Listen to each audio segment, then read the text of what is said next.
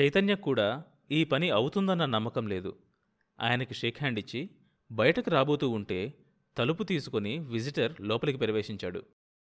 చైతన్య తన ఆలోచనల్లో తాను ఉండి బయటికి వెళ్ళబోతున్నాడు. వర్షం వల్ల ఫ్లైట్ క్యాన్సిల్ అయిపోయి ఉండాల్సొచ్చింది. తనకి పరిచయమైన గొంతు విని చైతన్య వెనక్కి తిరిగి చూశాడు. అదే సమయానికి అతన్ని చూసిన Hashoma Toshima chief sales executive hello Chaitanya మీరిక్కడ ఉన్నారేంటి? అన్నాడు.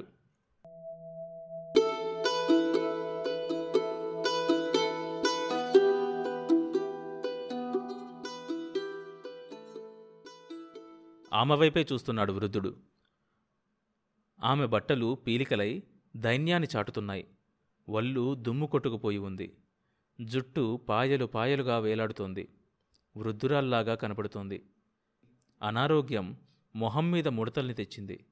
బీదతనం వాటిని పెంచింది. మరో ఇద్దరు బిచ్చగాళ్ళు ఆమెవైపే నిర్లిప్తంగా చూస్తున్నారు. చావుకి బ్రతుక్కి వాళ్ళ దృష్టిలో తేడా లేదు. జీవశ్చవాలు.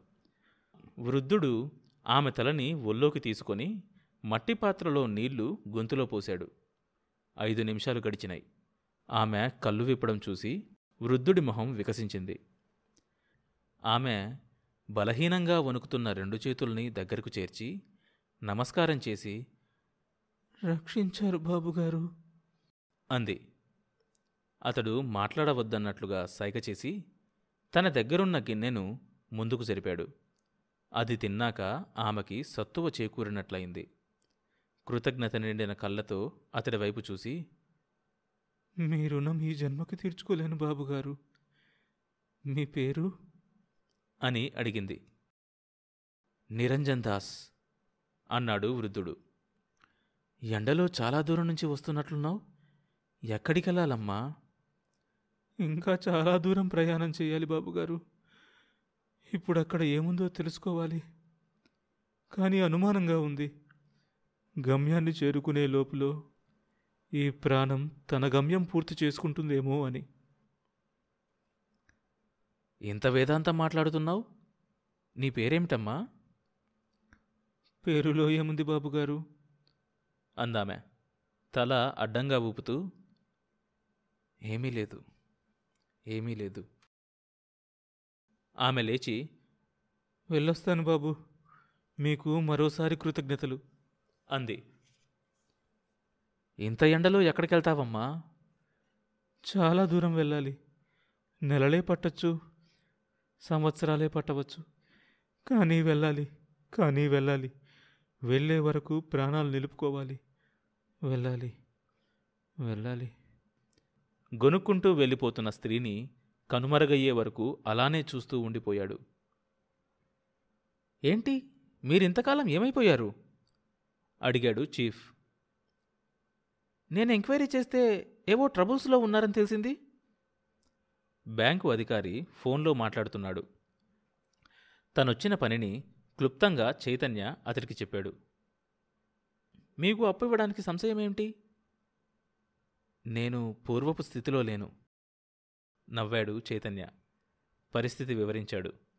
ఫోన్లో మాట్లాడడం ముగించిన అధికారి వైపు తిరిగాడు చీఫ్. మార్కెట్ ఒకటే కదా మీ అనుమానం?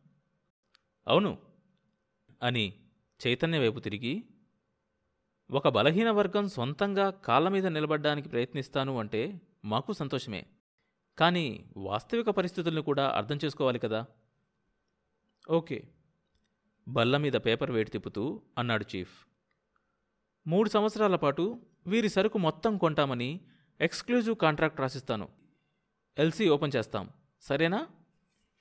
ఇక్కడ ఇలా సంభాషణ జరుగుతున్న సమయంలో అక్కడ రవి తన ఆడిటర్తో మాట్లాడుతున్నాడు.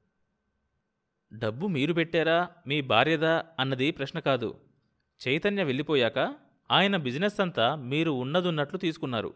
కాబట్టి అప్పులన్నిటికీ మీరు బాధ్యులవుతారు. కానీ ఆ సరుకంతా పూర్తిగా నాశనమైంది. అయినా సరే ఆ సరుకు అమ్మిన వాళ్ళందరికీ డబ్బు చెల్లించాను. నా ఉద్దేశం ఏంటంటే ఈ సంఘటన కారణంగా ఫ్యాక్టరీ ఆగిపోకూడదు అని. మీరు చెప్పింది నిజమే అన్నాడు ఆయన. కానీ మీరు కొంచెం తెలివిగా ప్రవర్తించి ఉండాల్సింది. ఆ ఫ్యాక్టరీ చైతన్యం నుంచి మీ భార్య కొనుక్కున్నట్లు అగ్రిమెంట్ రాసుకోనుంటే మీకు కష్టం ఉండేది కాదు. అలా చేసిన పక్షంలో ఆ సంస్థ పూర్వపు లాభాలతో కానీ నష్టాలతో కానీ మీకు సంబంధం ఉండేది కాదు. అలా చేయలేదు కాబట్టి ఇప్పుడు పూర్వపు లాభాల మీద కూడా ట్యాక్స్ కట్టాలంటారు. కట్టాలి మిస్టర్ రవి. ఒక సంవత్సరం ఘోరంగా నష్టపోయినా అంతకుముందు వచ్చిన లాభం మీద ట్యాక్స్ కట్టాల్సిందే. అదే లా. లా. అదో గాడిద అంటూ అన్నిటికీ సిద్ధపడిన వాడిలాగా అతడు వెనక్కి వాలి. మొత్తం ఎంత కట్టాలి? అని అడిగాడు. ఆయన కొద్దిసేపు లెక్కలు కట్టి లక్షా డెబ్బై వేలు అన్నాడు. రవిముఖం రక్తం ఇంకిపోయినట్లుగా తెల్లగా పాలిపోయింది. లక్షా డెబ్బై వేలు? గునికాడు ఎక్కడి నుంచి తెస్తాడు? చైతన్యకి ఆశ్చర్యంగా ఉంది.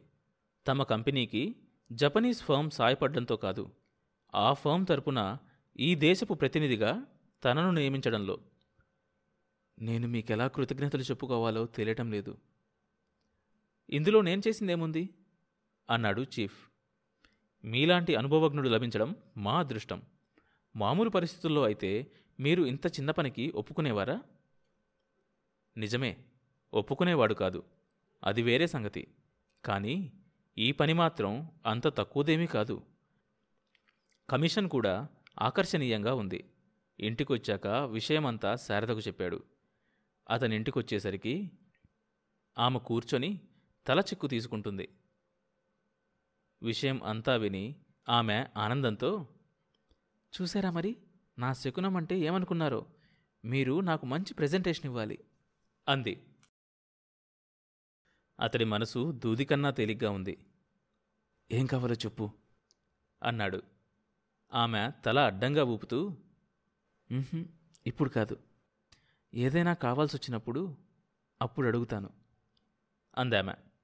అతడు నవ్వి అని జరిగిందంతా తన వాళ్ళతో చెప్పడానికి లేచాడు. గూడెంలో ఈ వార్త పాక్గానే అందరిలోనూ ఉత్సాహం కట్టలు తెగి ప్రవహించింది.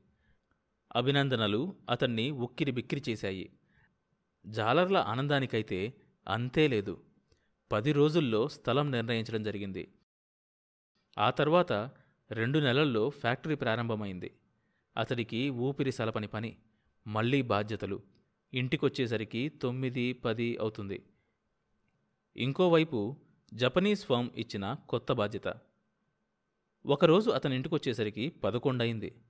భోజనం చేస్తుంటే శారద అంది ఇలా టైం కూడా చూసుకోకుండా పనిచేస్తూ ఉంటే ఆరోగ్యం ఏమవుతుంది? చెప్పండి. అతడు చెయ్యి కడుక్కుంటూ నవ్వి నాకిది అలవాటేగా? అన్నాడు. ఆమె అతడి వెనకే వెళ్ళి తువాలు అందిస్తూ నాకు ఒక అనుమానం. మీరంతా రాత్రింబవ్వలు పనిచేస్తారు కదా అంత డబ్బు సంపాదించి ఏం చేస్తారు? అంది. అలా అడిగిన తరువాత అతడి మొహం చూసి ఎందుకు అడిగానా అని ఆమె అనుకుంది. అతడు దాన్ని తేలిగ్గా తీసుకోలేదు. ఆ ప్రశ్న అతడి గుండెల్లో మారుమూల ఎక్కడో ప్రతిధ్వనించింది. నిజమే ఎందుకింత సంపాదించడం? అతడికి సమాధానం వెంటనే దొరికింది. తన వాళ్ళని సంతోషపెట్టడానికి స్నేహితుల్లో తలెత్తుకొని తిరగడానికి భవిష్యత్తు కోసం ఆనందం కోసం అంతలోనే మళ్ళీ అనుమానం. భార్యని సుఖపెట్టడం మనిషి జీవితాశయం కాదే. తనని తనలాగా ప్రేమించాలి భార్య. అలాంటి దానికోసం ఏమీ చెయ్యకపోయినా ప్రేమిస్తూనే ఉంటుంది కదా. మరి స్నేహితులు స్టేటస్సు వీటి కోసమా? ఇవి ప్రతి మనిషికి ఉంటాయే.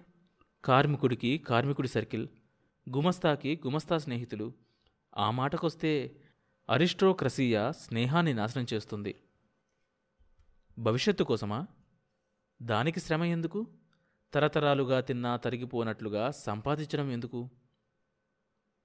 ఆనందం కోసమా? ఎయిర్ కండిషన్ రూమ్లో నిద్ర పట్టక పక్క మీద అటూ ఇటూ పొర్లే భాగ్యవంతుడి కన్నా కాయకష్టం చేసేవాడు కటిక నేల మీద హాయిగా నిద్రపోతున్నాడే. కావు. ఇవేవీ కారణాలు కావు. ఈ సంపాదించడం అనేది ఒక వ్యసనం. ఒకసారి దానికి అలవాటు పడితే అందులో ఉన్న ఆనందం ఇంక దేనిలోనూ దొరకదు. అది చదరంగం ఆటలాంటిది. అది ఆడుతూనే ఉండాలి.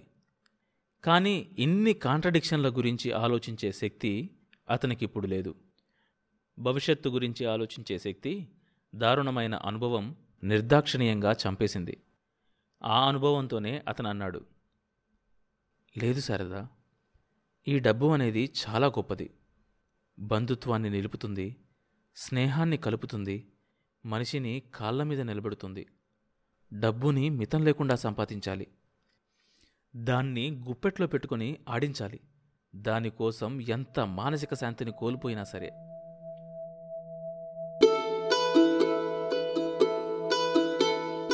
ఆ తర్వాత ఏం జరిగింది తెలియాలంటే ఈ షోలోని నెక్స్ట్ ఎపిసోడ్ వినండి. ప్రతి సోమవారం మరియు బుధవారం కొత్త ఎపిసోడ్స్ రిలీజ్ అవుతాయి. ఈ షోని మీరు Apple podcast Google podcast Spotify Amazon music Gaana కానీ మరి ఏ ఇతర ప్లాట్ఫామ్స్లోనైనా సబ్స్క్రైబ్ చేసుకుని వినొచ్చు. కొత్త ఎపిసోడ్ రిలీజ్ అయినప్పుడు మీకు తెలియడానికి నోటిఫికేషన్ టర్న్ ఆన్ చేసుకోండి.